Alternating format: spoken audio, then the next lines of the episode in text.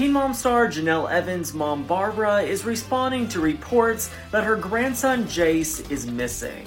Jace was just recently listed as a juvenile runaway by the Brunswick County Sheriff's Office in North Carolina.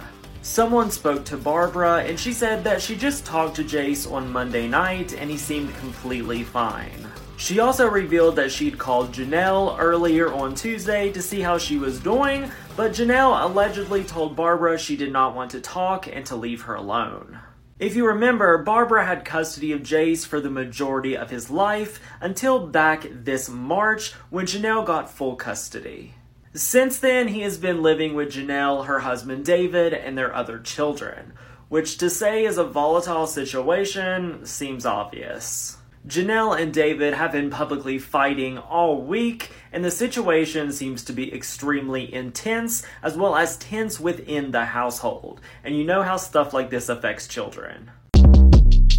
Short Cast Club